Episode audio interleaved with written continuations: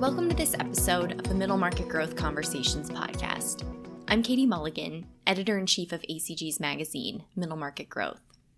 Last week, I was up in Canada for the Toronto ACG Capital Connection, where I had the chance to sit down with two technology investors. For the first interview in this episode, I spoke with Scotty Wardell, managing partner and co founder of Integrity Growth Partners, a growth equity firm based outside of Los Angeles that invests in software and tech enabled services businesses. During our conversation, Scotty spoke about the role of data analytics in value creation and how her firm leverages data during sourcing and due diligence. My second guest in this week's episode is Lisa Melchior, founder and managing partner of Vertu Capital, a growth stage private equity investor in Canadian technology businesses. During our conversation, Lisa explained why venture stage tech companies have had an easier time attracting capital than their more mature counterparts, and the role that firms like Vertu play in helping an entrepreneur led business get to the next level. In a couple of weeks, we'll be releasing another podcast episode recorded in Toronto, featuring the Chief Investment Officer of a Toronto based family office, so check back for that. And now, here are my conversations with Scotty and Lisa. Scotty is up first.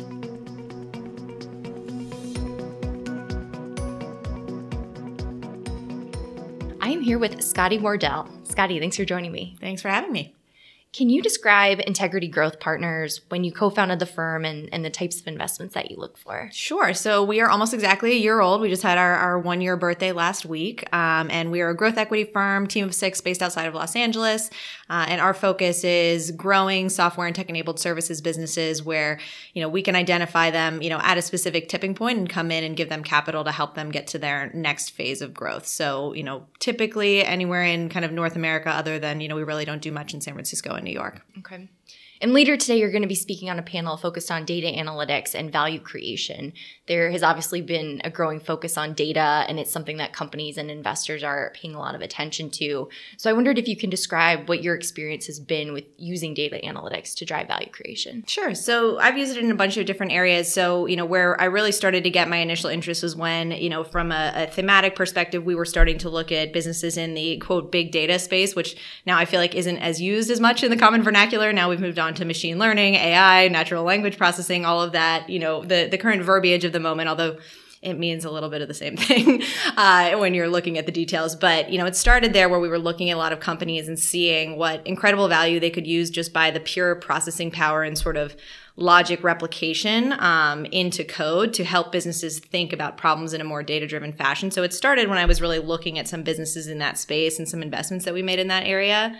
Uh, and then where that evolved is I actually left the finance side for a few years to get some operating experience and one of those roles i was in a data science and strategy role uh, where i was actually learning to build you know data science logic to write workflows myself and to actually perform big data analytics directly for the first time and that was where I really started to understand because I got the nuts and bolts and could build it myself, how broadly applicable it was, you know, both for any operating company, but both in finance as well. And then where that's played today is, you know, as my partner and I started our firm, it was a key area that we saw not only that we could help to enhance our um, sourcing opportunities and the way in which we source deals and segment our efforts with respect to sourcing that involves a lot of data science and automation there uh, it also plays into how we're able to diligence our companies and obviously the insights from that diligence help us to drive value at the companies as well and inform their data strategies uh, and then lastly i'm currently actually serving as the interim head of strategy for a great company called algo um, that's an advanced you know automation uh, and supply chain optimization business based outside of Detroit. And so I work very closely with them. And obviously that is really the bread and butter of their software is to, you know, work with a lot of large enterprises to optimize um, really how they're operating their day-to-day supply chain to make better decisions to drive both revenue and cost. So that is, you know, part of my day-to-day job as well that involves analytics. Mm-hmm. So, are you looking for companies who maybe that's an area where they can grow, where they have the opportunity to collect data, they're maybe not fully leveraging that yet, and that's something you can come in and, and help them take more advantage of? Sometimes, yeah. So, I would say, I mean, at this point, given, you know, that almost every company at this point is sort of a tech enabled business, if it's not directly a software business. So, there's a proliferation of data, and I, I won't rattle off all of the stats, but, you know, you can guess with any business you're walking into, whether it is a Google or McDonald's, you know, there is a ton ton of data now that these companies have access to in a way that they never did before. Um, and so they all want to figure out what to do with it. And that can go for big companies, small companies. So certainly we can come in and, and support that. And I think that is a unique value add that we can have. Hmm. But even more so for us, it's about being a tech enabled firm ourselves. So being, you know, a private equity firm that runs a lot more like a software company than like our private equity peers. Hmm. Okay. And is there an example you can share where, you know, you helped a company improve its data analytics and that led to better business outcomes? Sure. So, you know, there was a company that um, we were looking at that was in, you know, more of the, it was a, a consumer tech enabled services business that was in the kind of experiential travel space. Mm-hmm. Um, and so one of the, you know, conversations we were having with them is they were looking to optimize their data. You know, they didn't have a systematic way. If you think about all of the customer service reviews that come in, you're going to get tens of thousands, maybe millions, depending on your volume of these individual hand, you know, not handwritten, but typed up surveys where you've got, you know, uh, some verbatim review. I really liked this tour guide, but I really didn't like that we didn't get lunch, you know, something like that systematically analyzing, you know, tens of thousands, if not millions of that type of data would be really difficult systematically, right? If you think about just going through it in Excel or somebody reading them manually to pull out patterns.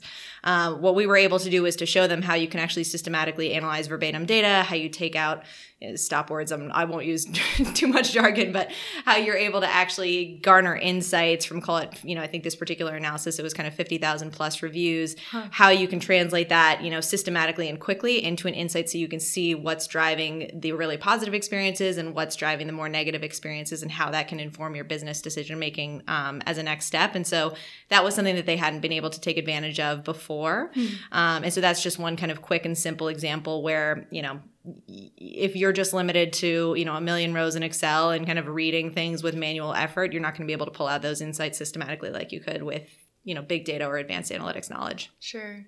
It also seems like more private equity investors themselves are leveraging big data and analytics as part of their evaluation process to mm-hmm. try to better assess a business and decide whether they want to invest is that something that you guys do? And can you talk about what that looks like? Yeah, it is. So, so we really use it in every phase of our business cycle. So it powers a lot of our sourcing efforts, whether it's really, you know, segmenting which businesses we want to pay the most attention to through scoring them or uh, leveraging it through geospatial targeting to make sure our travel is optimized. So it, it hmm. touches in a bunch of different ways our sourcing um, mechanism. And then once we're looking at a business, again, if you think about the fact that pretty much every business today has so much data, if you're limited to a million rows in Excel, you really can't analyze at the level of depth you would want to for most businesses that are out there today. And so having an advanced analytics capability where you actually can work with big data, meaning, you know, outside of the capacity of, of an Excel, usually for financial professionals. So we can get to a much deeper level of diligence, which helps both to inform, you know, kind of the trust but verify. Certainly we can verify data at a much deeper level versus on relying on aggregation from the company.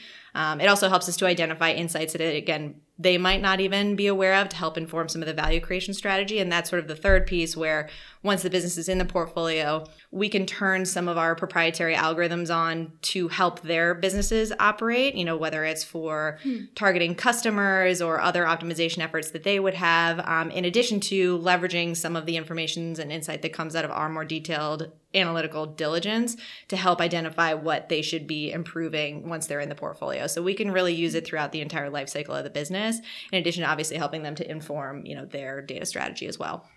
And who are you typically competing against for tech deals? Is it other private equity firms or are you usually going up against strategic buyers? What does the competitive landscape look like? Yeah, good question. So we do growth equity. So most of the time it's going to be a non control investment.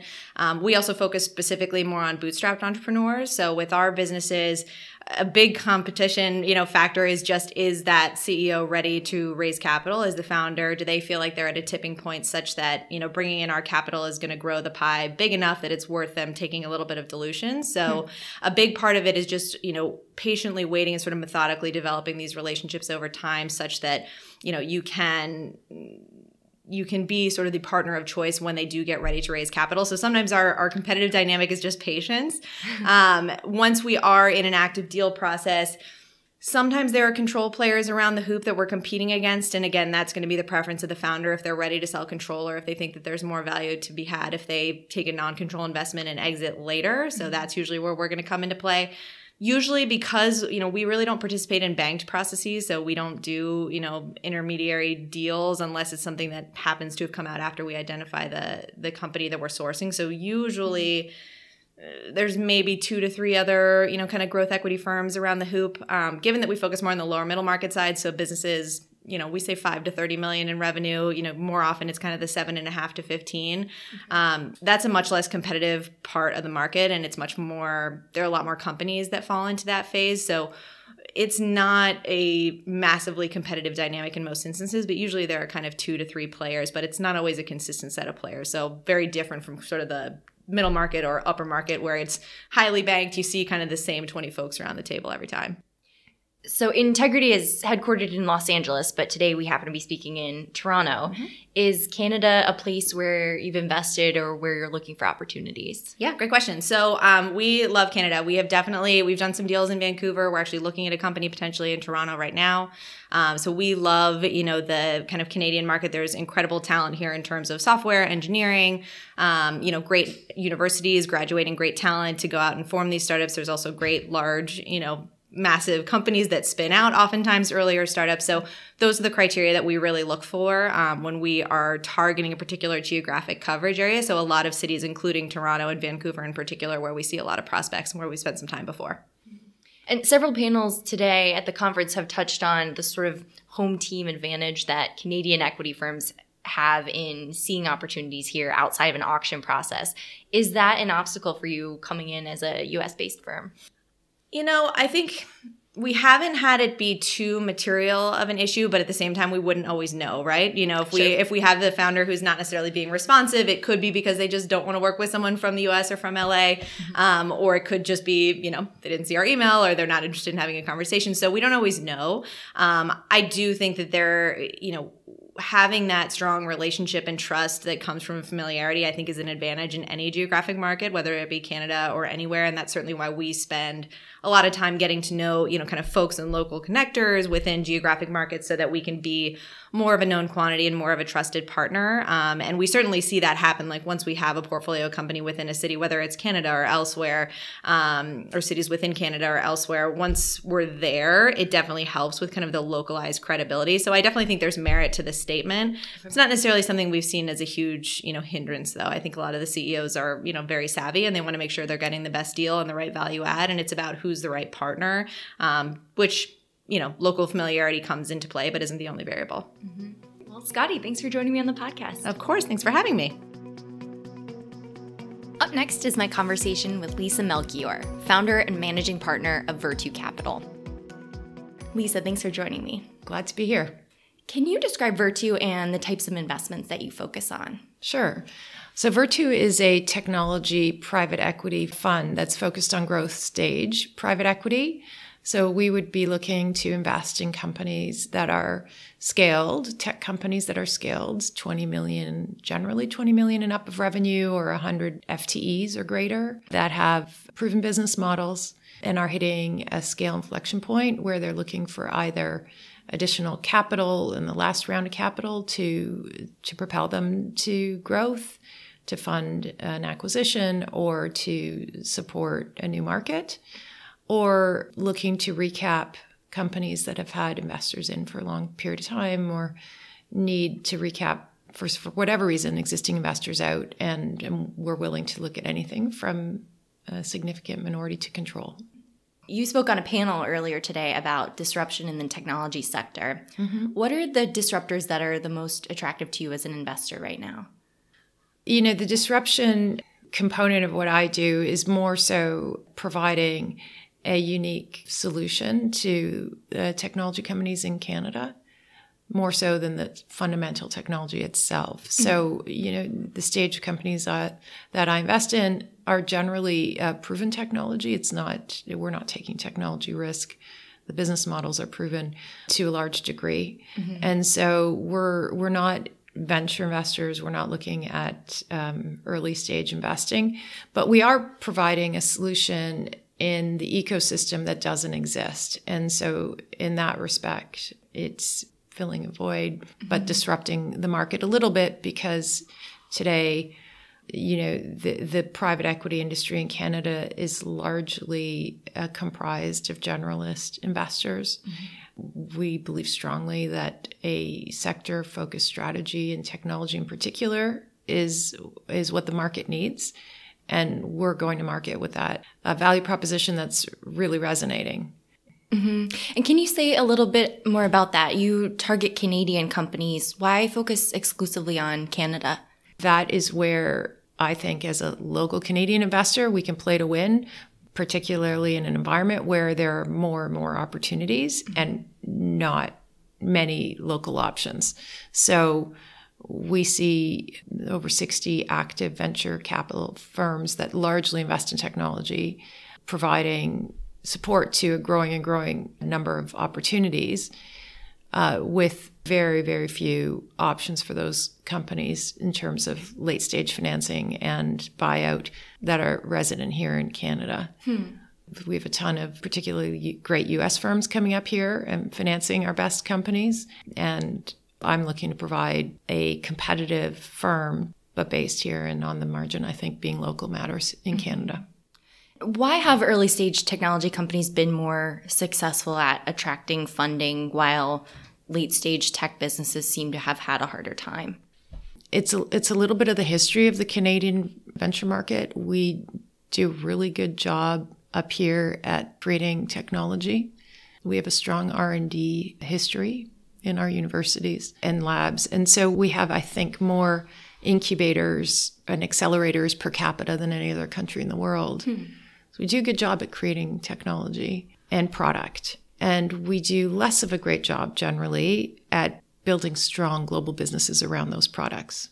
And it's really that part of it, uh, that element of building those businesses that is part of the ecosystem that's missing. You know, venture capital support for companies with great product ideas is something that Canada's been good at and then you know almost half the stats show that almost half of VCs exits are uh, under 25 million EV and obviously at much decline rates as, as the EVs grow such that VC exits at enterprise values over 500 million represent less than 5% of Canadian out- VC outcomes versus 10% of US VC outcomes. And that again is a reflection on the fact that we just don't have the capital and ecosystem to scale our Canadian tech companies to the same degree as um, the US market, for instance. You were previously with the Canadian pension fund OMERS in its North America Technology Group. And when you left to found Vertu, you were quoted as saying that you wanted to work with entrepreneurial teams and technology companies seeking breakout growth. Yes. Can you talk about what's involved with working with entrepreneurs in the tech space to get their companies to the next stage and what some of the challenges they face that an equity partner like Vertu can help them with? Yeah, I love this question. When I was in my prior role at OMERS, I was investing in very large companies, very large tech companies. And so I have a good understanding of what and how large tech companies operate. But my passion is in working with smaller companies and getting them there. And the getting them there is the fun part. uh, and it's why I do what I do. There's no formula for it, but I'd say that tech companies are generally very people intensive. And so if you looked at the average software company, 70% of its OPEX is people and people and, and talent is usually the pace limiter to growth. So I spend a lot of time with scaling tech companies on talent, you know, having the right talent in the right seats that bring the capabilities required to take the company to the next level. Equally, I have a pretty strong global network of advisors and experts that can come and facilitate, help companies with whatever particular um, challenge or opportunity they're working on. I have a strong operating advisor bench of, of operating experts that also help uh, the companies that I invest in. And you know, there's there's actually quite a long list of things that are value additive efforts that we bring to our companies. Mm-hmm. So those those are the most significant ones, but there's everything from better managing your client service org to setting KPIs to pricing analytics The list goes on and on, frankly, of things that we help our companies with as they scale and grow. So you founded Vertu in 2017, and it's now been in the market for about two and a half years. Mm-hmm. What's up next for the firm? It's been an exciting journey since I launched two and a half years ago. I feel as confident as I've ever been about the market opportunity here. And so we continue to invest and look at new investments in the marketplace. We have a team of six now, and we're looking to continue to expand and grow. Well, it sounds like you have an exciting year coming up. I'm looking forward to following it. Thank you. Thanks so much for joining me on the podcast, Lisa. Thanks for having me. Thanks for listening to this episode of Middle Market Growth Conversations. Subscribe to the podcast in Apple Podcasts or Google Play, where you can listen to past episodes and hear the next episode in two weeks. While you're there, we'd love if you could rate the show and leave a review to help other listeners find out about us. If you have an idea for a guest or a topic that you'd like to hear on the podcast, we'd love to hear your suggestions. Please email them to editor at acg.org. I'd also encourage you to check out our website, middlemarketgrowth.org, for more content covering the middle market, private capital investment, and trends in middle market M&A.